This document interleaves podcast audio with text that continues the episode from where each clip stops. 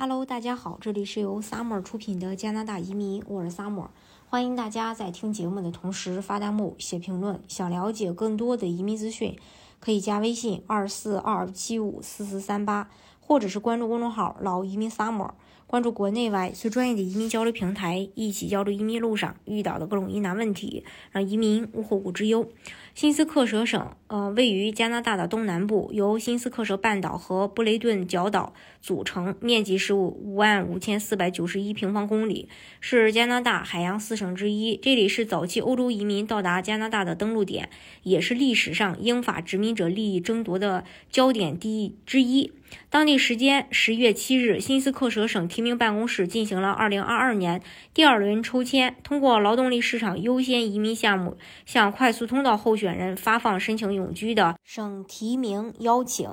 本轮被邀请的申请人的条件是选择法语作为第一官方语言，且法语语言能力达到 CLB 十；以英语为第二官方语言的话，英语语言能力达到 CLB 七；持有学士学位或完成大学、学院、技工或技术学校或其他机构的三年或以上课程。新斯克舍省劳动力市场优先类别的申请要求，它是这样的：首先，已经进入了联邦意义系统，并且收到了 NSNP 的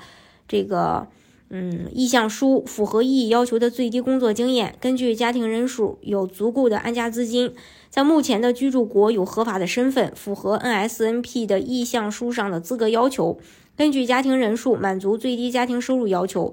新省劳动力市场优先项目允许新省从联邦意义池中挑选该省劳动力市场紧缺的人才，并主动向他们发出移民邀请。过去的受邀对象包括财务总监啊、程序员、媒体开发人员、汽车车身维修师、技呃汽修技师、木匠、注册护士等。N.S 省官方已确认2022年的 N.S 省提名计划和大西洋移民计划的拨款。加拿大移民局已将省提名人数增加到5340个，并增加了一千一百七十三的。